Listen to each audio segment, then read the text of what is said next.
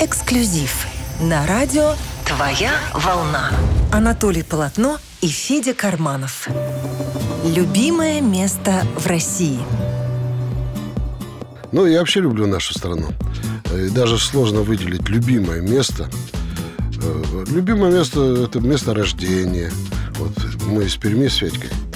Вот я родился э, в Пермском районе. То есть э, это пригород Перми э, со стороны аэропорта, так скажем. А Федька наоборот, он на кислотных дачах.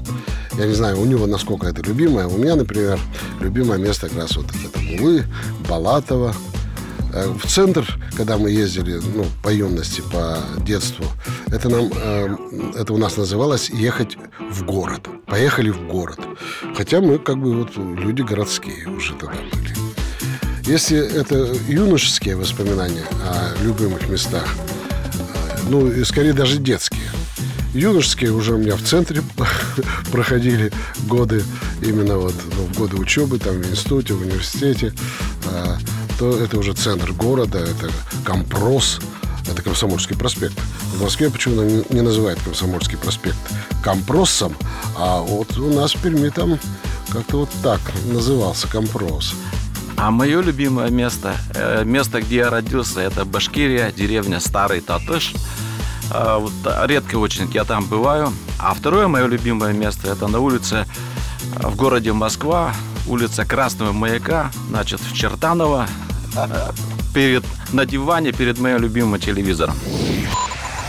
Звездный прогноз. А дальше-то что? Завтра будет новый день. Может быть облачный, может быть солнечный. Но будет обязательно. Э, Будет э, Россия. Будет Россия процветающая, прекрасная страна. Такая же красивая, как и внешне, как и внутренне. Будет все хорошо. Будет солнышко. Люди, берегите свое здоровье, а живите хорошо и надейтесь на хорошее будущее. Так что других вариантов у нас нету и не будет. Любимая застольная песня. Любимая песня застольная. У меня сразу анекдот вспомнился, когда идет женщина по улице, видит мужик э, весь в снегу там лежит, ну, после Нового года или прямо на Новый год. Вот. Она говорит, о, господи, мужик-то замерз, наверное. Ну, сразу пошла там звонить во все колокола в соседние там дома, стучать по окнам. В общем, этого мужика притащили с улицы куда-то в баню, затащили там тепло, так все давай его растирать, чтобы, ну, ну замерз же мужик. Вот и растирает его там, кто-то кричит, дайте ему там водки, дайте ему самогону, чтобы он был, быстро согрелся. Вдруг мужик стал таким розовеньким, стал оживать. И так, ой, женщина, ну, слава богу, ожил, смотри, ведь уже ой, говорит, а так, ой, ой, Ой, цветет калина в поле у ручья. Вот одна из, из любимых песен моих. А, а у меня вообще нет любимой песни, потому что, не знаю, за столом как-то разучились у нас петь, и давно уже я не слышал, чтобы кто-то за столом пел. В детстве родители пели, родители мои пели всегда какие-то татарские песни. Зангара кульмакларың киясыңда. Первая песня. Ну, по моей памяти короткой, у меня вообще с памятью плохо. а, Я вот самая там первая песня, конечно, пионерские и всякие э, там комсомольские, что-то я не очень помню. «Взвейте кострами синие ночи», ну, это как-то было так искусственно. А вот я очень запомнил э, на тот период суперсовременную песню. Я тогда был маленьким, но она уже была э, суперсовременная песня. «Вчера ты мне сказала, что позвонишь сегодня, но не назвав мне часа, сказала только жди. Ну и так далее. Эта песня Палат Бильбюль Аглы, как я после узнал. Вот. И ну, она настолько э, меня впечатляла, что я даже э, научился на гитаре играть, наверное, э, благодаря этой песне и цыганам, которые жили рядом и показали мне три аккорда. Маленькую звездочку, большую звездочку и крокодила. Вот эту песню я шарил тогда там. Ну, самые первые вот у меня аккорды были как раз с этой песней связаны. Ну, я поздно начал писать, если говорить уже про мое творчество, там, скромное, то у меня такой суперовой песни, конечно, не было. Ну, есть одна там «Поцелуй меня, удачи». Вот. А, а такой вот вчера ты мне сказал, конечно, не получается пока. А, вот. И была э, такая грустная песня. «Я сегодня под легким шофе, но скребу душу черные кошки. Грустно мне в молодежном кафе, хоть вокруг эти милые крошки». Так печально звучит, на самом деле у меня э, есть и веселая песня, там, и в том числе э, про любовь. Как Федя говорит, то ли у тебя много песен про любовь, и обе хорошие. Авторская, первые начались у меня такие песни, что они про тюрьму все были. Тяжелые 90-е. А вообще, а вообще, как я запел, это я работал в ресторане, играл на скрипке и не пел вообще. А потом у нас заболела певица, и срочно понадобился певец. И тут меня э, оркестранты выдвинули, выдвинули меня, заставили одну песню выучить. А в речку смотрятся облака, и с тех пор понеслась. Недооцененная песня. Вообще о своих песнях мне сложно говорить. Они для меня, по сути, это все одинаковые. А вот для людей они по-разному воспринимаются, они и принимают по-разному. А ну, самая главная причина э, люди просто не в состоянии услышать все эти песни. На сегодняшний день я написал уже там где-то под 40 альбомов, поэтому я свои-то песни не помню на память. Не то, что люди должны в них разбираться, сколько там их, этих песен, и как их воспринимать. Есть очень удачные песни, которые э, как бы не совсем воспринимаются, что ли. Либо от того, что они сложны э, по сюжету, либо от того, что у них мелодика э, не очень привычная, скажем. Поэтому э, мне очень сложно говорить про свои песни. Может быть, спросить это радиослушателей. Мне у Толи очень нравится песня «Не грусти». Она такая не очень новая, но она очень классная такая для девушек песня. Она, по-моему, практически не крутит по радио, и то ли не особо ее любит петь, потому что она низковата для него. А вот а мне очень нравится эта песня, просто волшебная. Райдер артиста. Ну, про райдер лучше задать вопрос нашему э, гениальному директору Сережке э, значит, Кузьменко. Э, он у нас мастер по радио. Вот. А к тому же у нас еще звукорежиссер Валера Распопов. У него тоже там большие претензии. Типа, дайте мне э, один вход в любую аппаратуру, и я вам устрою хороший звук. Артисты мои поют э, через любую аппаратуру. Вот весь наш райдер. Ну, а что касается там каких-то э, заморочек, э, типа нам этих я не знаю, там каких-нибудь устриц и прочее. Э, так мы нормально, нормально обходимся там, ну, нашими там, ну, закусочками. Вот. То есть, ну... А у нас очень простой бытовой райдер. Бутылка красного сухого, бутылка белого сухого и на всякий случай бутылка водки, если кто зайдет. Любимое блюдо. У меня два любимых блюда. Первое блюдо это макароны по-флотски. Я умею готовить очень хорошо. С лучком прожарю, значит, макарончики, все.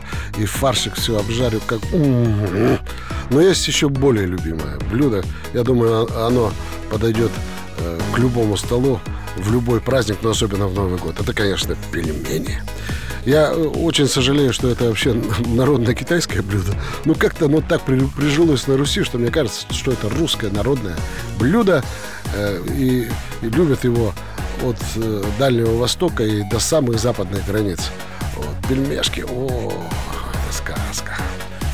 У меня тоже пельмени любимое блюдо. Единственная, значит, беда, что их много не съешь буквально тарелочку, и потом уже ничего не хочется. А второе мое любимое, вернее, первое мое любимое блюдо – это баранья ножка, тушеная в духовке. Я сам готовлю, у меня очень хорошо получается. Я ее нашпиговываю всякими там э, морковками, чесночком, травками обкладываю. И часа через полтора идет обалденный духан по всей квартире. Под красное сухое вино. Первые деньги.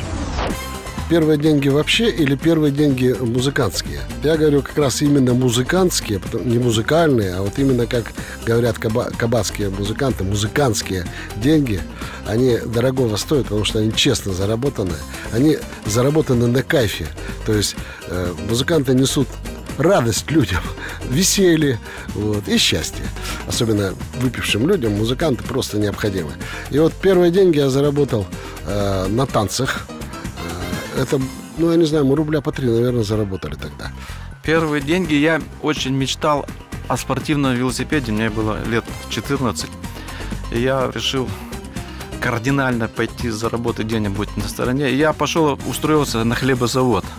Есть такая там специальность мукосей. Берешь огромный э, мешок с мукой, высыпаешь его там в какую-то коробку, потом она утягивается куда-то. И в итоге я заработал 80 рублей, а велосипедов в Перми тогда не было особенно. Я поехал, значит, в Башкирию, я смотрю, там стоят эти велосипеды с тонкими колесами. Я купил себе спортивный велосипед, турист или спорт, уже не помню. Вот. И вся деревня надо мной очень смеялась, потому что там в деревне на них кататься просто невозможно. Вот мои первые денежки, 80 рублей я заработал на хлебозаводе. Семейный бюджет. Семейный бюджет. Ну, я думаю, кто зарабатывает деньги, тот и должен ими распоряжаться. Ну, по крайней мере, у меня в семье так. Э, не то, что я просто взял, зажал их там куда-то положил э, под подушку или куда-то зашил вот, в матрас. Не, они лежат также на тумбочке, помните этот анекдот? Типа, «Э, Сара, ты где деньги берешь? На тумбочке. А кто их на тумбочку-то кладет? Так муж кладет. А муж где берет? Я даю. А ты где берешь? На тумбочке. Ну вот, у меня такая же история. То есть я кладу просто на тумбочку. Э, жена тратит безмерно. Вот. А я зарабатываю. И дай бог, чтобы так и дальше было. Что касается заначки, э, я не знаю ни одного своего коллеги, э, музыканта, у которого бы не было заначки. Я вообще не знаю ни одного мужика, у которого бы не было заначки. Я думаю, что если спросить у женщин так откровенно, где-нибудь втихаря, вот, э, точно так же и они вам скажут, что нет ни одной женщины, у которой бы не было заначки денежной или еще какой-либо. Например, у меня нету заначки. Я не знаю, зачем она нужна. А в основном, конечно, про, Толя правильно сказал, кто зарабатывает, тот и распоряжается. Но когда денег нормально, то, в принципе, а, мы берем, и, жена берет где-то а, из тумбочки, и я беру из тумбочки. А когда становится поменьше, то я начинаю чуть-чуть регулировать их. Как выйти из конфликтной ситуации? Ну, лучше всего, конечно, не создавать конфликтные ситуации. Но человек так устроен, что если не будет конфликтных ситуаций, Э, то не будет э, какой-то искренности в отношениях. Вот мы с Федей уже, ну, лет 50, наверное, друг друга знаем. Вы что думаете, у нас не бывает конфликтных ситуаций? Я вам скажу, нет. Ну, нет, вот как-то и все. Вот. А если вдруг появится, то, ну, будем решать, сядем, да выпьем, поговорим. И все. На этом, наверное, закончится. Э, научился спрашивать с людей, требовать, научись и прощать, что ли. Я, в принципе, по жизни очень неконфликтный человек, даже иногда во вред себе. И я не знаю, у меня очень редко бывают такие ситуации, чтобы с кем-то конфликтовать. Так что я даже не знаю, что сказать такого. Черты характера, от которых лучше избавиться. Ну, если говорить про меня, про Анатолия Полотно, у меня вообще нет а, положительных качеств, у меня все, все, все отрицательные. Я так на себя смотрю со стороны и думаю, господи, ну что я их там строю? Ну, я имею в виду свой коллектив или своих семейных. Это же, ну, ровным счетом ничего не дает. Просто э, как бы сжигает порох, э, какую-то мою энергию внутри сжигает, э, нервы тратит, приходится тратить, э, психику нервировать. Вот. Думаю, ну нафига мне это надо? а не могу я изменить. То есть каждый человек рождается э, с какой-то функцией, ну, это я себя уже оправдываю, естественно, вот, э, с какой-то функцией, которую он обязан выполнить, что ли. Вот с 14 лет я как начал э, на гитаре играть, и как мы начали, лобачество называется, коллективом, э, каким-то образом поверьте, без, без моих каких-либо усилий я, я становлюсь там руководителем этого коллектива. Ну, с 14 лет точно. И до сих пор. И мне это совсем не надо. Но как-то так вот так вот складывается, что приходится этим заниматься. А так у меня никаких отрицательных черт вообще в характере нет. А, но я бы очень хотел избавиться, вот у меня такая черта есть, я очень неуверенный в себе человек. Вот я какой-то слабовольный, неуверенный, еще очень ленивый. Вот, ну, ленивый в последнее время стал. А раньше был такой целеустремленный, занимался много, а теперь как-то неохота. Вот это поворот! Событие, круто изменившее жизнь. Ну, собственно говоря, вот э, так или иначе, вокруг этого события, э, да даже э, вот то, что мы с вами сегодня рассказа- э, разговариваем вот здесь на радиостанции прекрасной, и все это слушателям нашим выливаем, все наши внутренние поступки, там, мотивы, мысли и все остальное выливаем на слушателя. Э, вот все это из-за этого поворота.